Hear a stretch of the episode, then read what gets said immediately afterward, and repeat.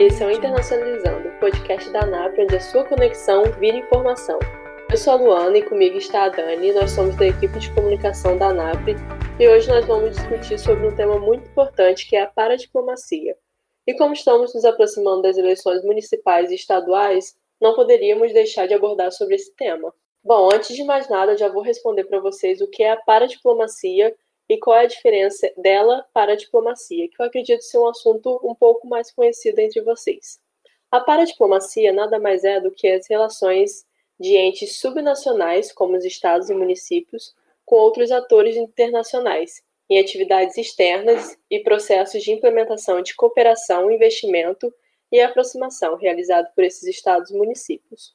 Diferente da diplomacia, que é um aparelho usado não por entidades subnacionais como a paradiplomacia, mas pelos próprios países como estados soberanos, em sua política externa com o objetivo de manter contatos pacíficos com outros países e com isso atingir seus interesses. Na paradiplomacia, as atividades elas podem ser dadas através de eventos internacionais, atividades de cooperação para o desenvolvimento, ajuda humanitária, a adesão de acordos e convênios com outros atores internacionais e entre outras formas de vínculos para a promoção de interesses em comum. E para entrar mais a fundo na discussão, o Chico Denis, fundador e vice-presidente da ANAPRE, e a Soraya Pessino, gerente de Relações Internacionais da cidade de Salvador e presidente da FONARI, vão nos falar mais sobre a atuação dos internacionalistas nas cidades brasileiras.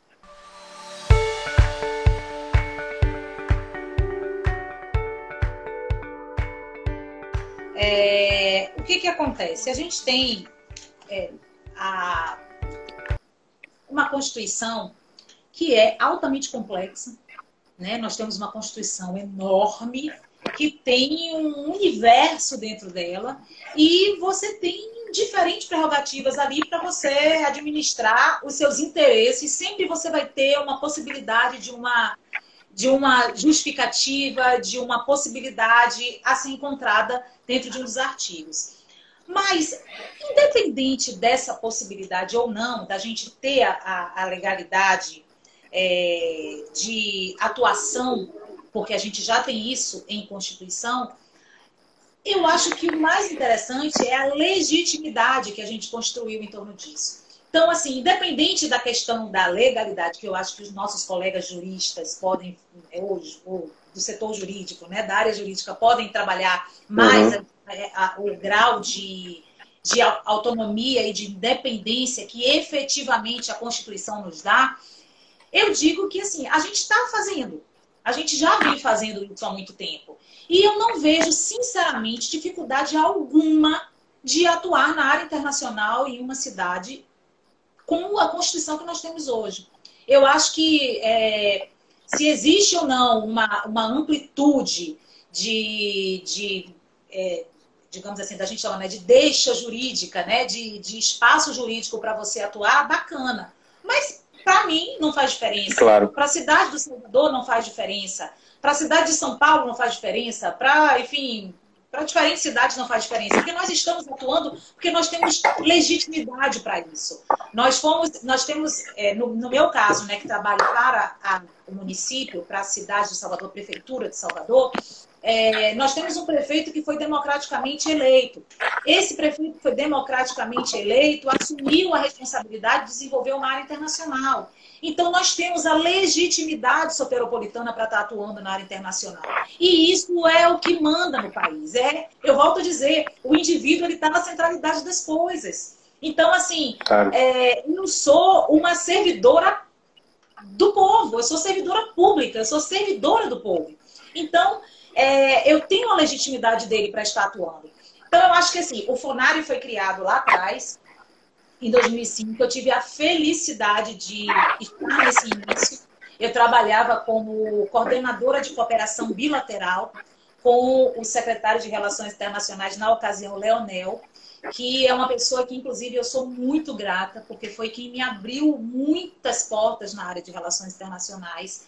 E, e ele teve essa visão. Ele, ele, na verdade, ele era professor da, da, daqui de Salvador, de, de Relações Internacionais. Ele foi meu professor. E aí depois ele então começou a ensinar num outro curso, começou a coordenar um outro curso aqui na cidade, que depois eu também ensinei, também fui coordenadora, uhum. ensinou. E aí então o prefeito, na época, chamou ele e falou: Eu quero que você seja o secretário de Relações Internacionais. E aí ele foi. E fez um trabalho muito bacana. E quando ele começou a atuar na área de relações internacionais, ele trouxe essa discussão de quem é que aqui no Brasil está atuando em relações internacionais. Vamos conversar com essas pessoas. Olha escuta aí. E aí ele começou a, a, se relacionar com essas, com essas instituições e aí resolveu fazer o evento em Salvador, que foi a primeira reunião, né, que foi o primeiro fórum de secretários, gestores e assessores de relações internacionais em Salvador. É, daqui saiu a Carta de Salvador, que é o, o, digamos assim, o marco inicial do Fonari. E aí, quando o Fonari começou a, a, a desenvolver suas atividades, né, é, a, a, gente começou a fazer uma rotatividade maior disso, e depois, então, o Fonari é, se for, fortaleceu como uma rede mesmo nacional. A primeira, eu digo sempre, a primeira estrutura em rede de gestores de relações internacionais do país e é, ouso dizer que é mais forte. Porque, é, claro que a gente tem diferentes grupos hoje de relações internacionais, da área acadêmica, de pesquisadores, de articuladores, de estudantes, enfim, diferentes grupos de, de olhares, diferentes é, espaços para a discussão das relações internacionais mas do fórum onde existem as pessoas que estão ali praticando relações internacionais é, e que discutem as dificuldades, as facilidades, que trocam experiências, é o Fonari. E eu agora, no ano passado, é, então, eu, então, ao longo desse tempo, eu vim acompanhando, né? acompanhei algumas gestões, a gestão do, do Rodrigo Perpétuo, a gestão do Santo Mauro, a gestão do Corrade, que são colegas de profissão, e, é, e hoje, aí no ano passado, a, o Corrad me procurou e falou, Soraya, olha, pela atuação que Salvador vem tendo, né, pela, pela liderança que Salvador acaba tendo né, em muitos setores e tal, seria interessante você assumir o Fonari e tal. E aí eu falei, olha, traz, traz, porque a gente vai conversar aqui. E aí acabou que na votação eu, eu, a cidade de Salvador né, foi eleita. Eu sempre digo que não a gente não personifica o Fonari, porque são cidades que estão ali. Então, é a cidade de Salvador, hoje, que é a, a, a, coordena, a cidade que coordena o Fonari, e eu sou presidente por estar na posição de assessor internacional do prefeito e, portanto, é, gerenciando a área de relações internacionais do município. Então, o Fonari é esse espaço muito bacana, muito inclusivo, muito solidário. A gente acolhe instituições, a gente escuta pessoas. E eu estou trazendo também para o Fonari essa, essa, essa, esse olhar mais humanizado. A gente teve agora algumas reuniões, essa última, nós tivemos agora algumas reuniões, e a última reunião, a gente teve, eu acho que, é, na primeira a gente teve 28 municípios e agora a gente teve 22, 22 cidades. É, é um número bacana. Bom, nós temos é, registradas muitas cidades no Brasil, acho que 60 ou 80, que têm atuação internacional, mais ativas estão essas agora, né? Mas isso não quer dizer que a gente deva se limitar a isso. Mas levamos em consideração também que estamos no período de final de mandato, numa época eleitoral, então claro. é complicado. Mas é, estamos aí fortes discutindo. A gente, nessa, nesse momento da pandemia, a gente discutiu muito o que cada cidade estava fazendo, a gente uhum. continua uhum. falando muito sobre isso. Então o fórum está aí, está vivo, está atuante tá bacana, tá bonito, tem muita gente participando, muita gente contribuindo, muita gente discutindo, questionando. E a gente está ali para construir. Inclusive, uma das coisas que eu quero pontuar agora, a gente vai ter uma reunião estratégica, uma das coisas que eu quero pontuar é de poder abrir para que algumas das nossas reuniões possam ser abertas. E aí as pessoas possam ah, também acompanhar algumas das nossas reuniões. Né? Não todas, mas algumas. É importante a gente mostrar para os estudantes, para os pesquisadores, para a academia, para os colegas né, de, outras, de outras áreas, também para acompanharem né, o trabalho que a gente tem. Sim, com certeza. Muito bacana é isso que você fala, da ideia da, da gente sempre respeitar o legado né, e sempre saber a história é, da construção das, das iniciativas internacionais. Né? A gente, é, nos nossos diálogos, a gente sente falta disso um pouco, desse resgate histórico das instituições que foram criadas no Brasil na área internacional. É, a Associação Brasileira de Relações Internacionais, a ABRE, ela faz um pouco isso na área acadêmica, né? E esse resgate das instituições, dos cursos. Eu acho que a gente tem que também ter esse olhar para a história das instituições e da organização, né? Porque são pessoas, né? Que ali doaram seu tempo, sua dedicação, é, anos de trabalho, contribuíram para que se criem é, é, espaços para fortalecer aquele tema, né? Não tem outro objetivo, né? É fortalecer aquele tema e que mais e mais pessoas e cidades possam se interessar em implementar isso. É, eu queria te perguntar agora, é que tem uma pesquisa que a gente tinha visto na CNM, na, na Confederação Nacional dos Municípios, é, que em 2011 pontuava, de 5.662 municípios, né, pontuava que mais ou menos 116 cidades diziam ter alguma coisa internacional. Alguma secretaria, alguma comissão, algum órgão ali internacional. É, e aí somente 30 né, prefeituras naquela época disseram que tinham um organismo especializado em RI, assim, uma burocracia, né? E aí, gente, e aí eu te pergunto se você tem mais ou menos se melhorou o panorama desse tempo para cá. É, assim, não precisa dar números, porque a gente, essa hora, né, depois do trabalho, esquece um pouco os números. É, mas se melhorou, se você viu que esse quadro melhorou, se mais cidades se interessaram, é, e, e, e, qual é a dica que você dá? Se, se a, a, cidade fica com medo, às vezes os gestores ficam com medo, porque tem que despender, recursos, né? essa palavra difícil, despender recursos, criar uma secretaria, uma burocracia. Como é que você vê esse quadro? Ou se é, você pode ter uma estrutura mais flexível? É, esse, é essa dúvida que muitos internacionalistas têm. É, então, assim, é, antes de chegar nessa sua pergunta, eu queria só finalizar a questão do Fonari e até o que você falou da importância da gente reconhecer a participação dessas pessoas que fizeram parte desse processo construtivo é, da área de relações internacionais, por conta, inclusive, disso, desse olhar nessa minha gestão agora no Fonari, né, na gestão da cidade do Salvador, é, nós discutimos internamente, eu fiz a proposta da gente criar um conselho consultivo no Fonari. E eles ah, acataram, muito bacana. e foi unanimidade. Então, assim, eu tinha falado aqui Perfeito. que a gente, é, no, o, o, fórum, ele é institucionalizado, ele não é personificado. Então, é a cidade do Salvador que está lá, é a cidade de São Paulo, é a cidade de uhum. Belo Horizonte, mas o conselho não. O conselho, ele vai ser, ele já está sendo formado por ex-presidentes do Fonari porque a nossa ideia é trazer a continuidade do que o Fonari vem fazendo e também uma memória de respeito né, à atuação que essas pessoas deram para que a gente conseguisse chegar no número que a gente tem hoje. Então, já estão instalados no conselho o, o Leonel, o Rodrigo Perpétuo, quer dizer, pelo menos na minha cabeça e na cabeça do grupo, né? A gente ainda está formalizando esse processo, mas já falei com o Rodrigo Perpétuo, ele já concordou, já aceitou, já está feliz, com o Conrad também. O Leonel agora tem que remeter isso a, a, ao PNUD, né? Então, PNUD em Nova York, o Santo Mauro eu tenho que ah, achar que ele em Barcelona. Mas a gente vai fazer com que essas pessoas é, sejam a memória viva do, do Fonari, né? Então, é ah, isso. Que legal. Então, agora, voltando para a questão do, das cidades, no Fonari, é, nós temos registrados 82 cidades. Eu ainda tenho esse número claro na minha cabeça a essa hora, mas nós temos 82 cidades. Não sei se a gente. Eu, eu acho que a gente tem mais do que isso. Nós temos uhum. mais cidades do que isso. Só que nem sempre é fácil entrar em contato. Às vezes a área internacional ela está dissolvida em outras áreas, ela está desmembrada. Então, assim, é, a gente tem 82 cidades que têm articulação na área internacional, mas a gente pode ter outras cidades que atuem na área internacional, mas que sejam é, através de outros olhares, que estejam ali através de outros olhares.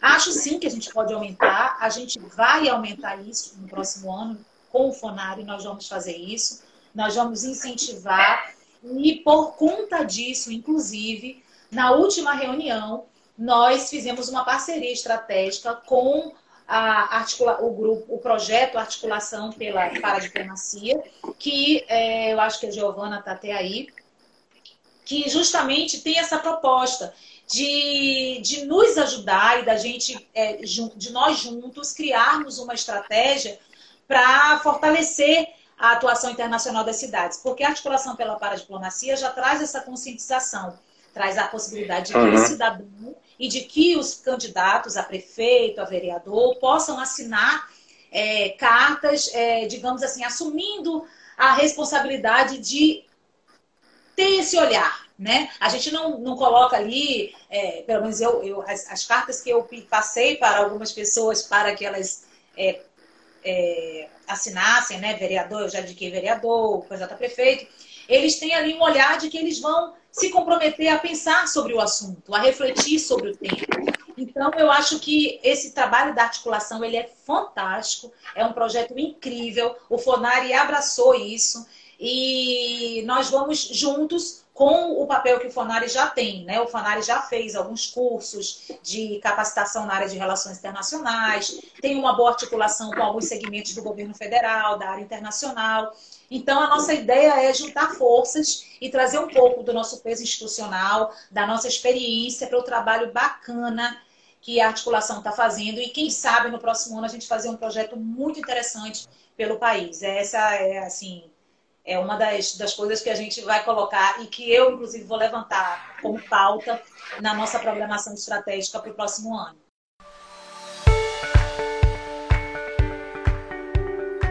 Essa fala da Soraya e do Chico, ela, a gente retirou de uma live que aconteceu na última sexta-feira no Instagram da ANAP, que é o anap.inter, que eles discutiram mais sobre a paradiplomacia e as eleições que estão próximas de acontecer. E agora a gente vai com as notícias da semana com a Dani. Obrigada, Lu. E vamos começando pela reeleição da Jacinda Arner.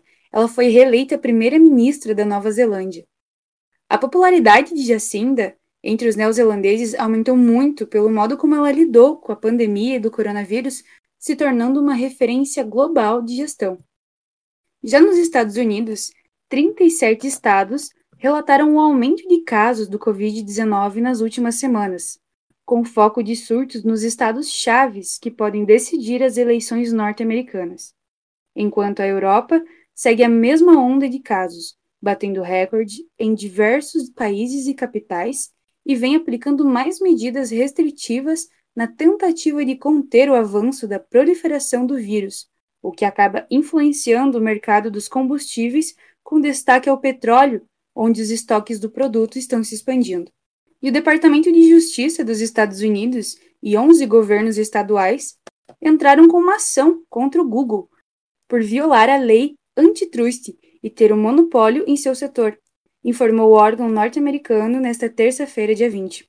Segundo a denúncia, a empresa paga outras companhias para que seu motor de buscas seja usado como padrão em diversos tipos de dispositivos, sufocando assim a concorrência e danificando o direito de escolha do consumidor. Além disso, o chefe de inteligência norte-americana alegou que o Irã e a Rússia estão tentando interferir nas eleições que acontecem no início de novembro, por vias tecnológicas, usando rede de dados para intimidar e espalhar notícias falsas e determinados grupos de eleitores. Ainda tratando das eleições, o Trump diminuiu a diferença de intenção de votos que havia com o Biden desde as últimas pesquisas, o que assusta um pouco o mercado financeiro, que volta a temer que, caso Donald perca por uma diferença pequena, entre na justiça para anular o resultado dessas votações.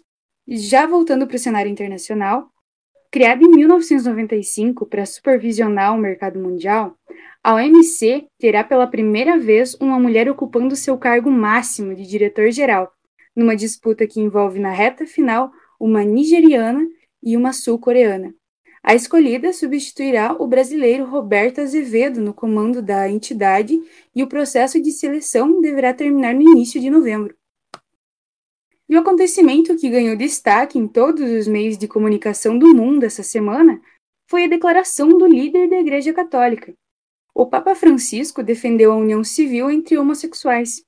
Em documentário sobre sua vida lançado recentemente, o Papa disse que, abre aspas, as pessoas homossexuais têm direito de estar em uma família. Elas são filhas de Deus e têm direito a uma família. Ninguém deverá ser descartado ou ser infeliz por isso. E que o que precisamos criar é uma lei de união civil. Fecha aspas. Tal declaração é um marco para a comunidade cristã e um avanço para a humanidade, deslegitimizando ataques homofóbicos baseados na igreja. Apesar da polêmica e de causar divisões dentro da igreja, a declaração fará muita diferença na atuação dessa comunidade daqui para frente e buscará trazer mais segurança à comunidade LGBT. E já na América Latina, o que ganhou destaque foi o resultado das eleições bolivarianas. A apuração oficial do resultado da eleição do último domingo, dia 18, confirmou a vitória por ampla vantagem de Luiz Arce, do MAS, Movimento ao Socialismo, que é do mesmo partido que o ex-presidente Evo Morales. Essas foram as notícias da semana. Lu? Muito obrigada, Dani. Obrigado por sempre nos manter atualizados. E por hoje foi isso, pessoal. Espero que vocês tenham gostado. Não deixem de seguir a gente nas nossas redes sociais. No Instagram nós somos anap.inter. Até semana que vem. Tchau, tchau. Muito obrigada por nos acompanhar por mais uma semana, pessoal. Aguardamos vocês para os próximos episódios e confiram as nossas redes sociais. Um abraço e fiquem todos bem.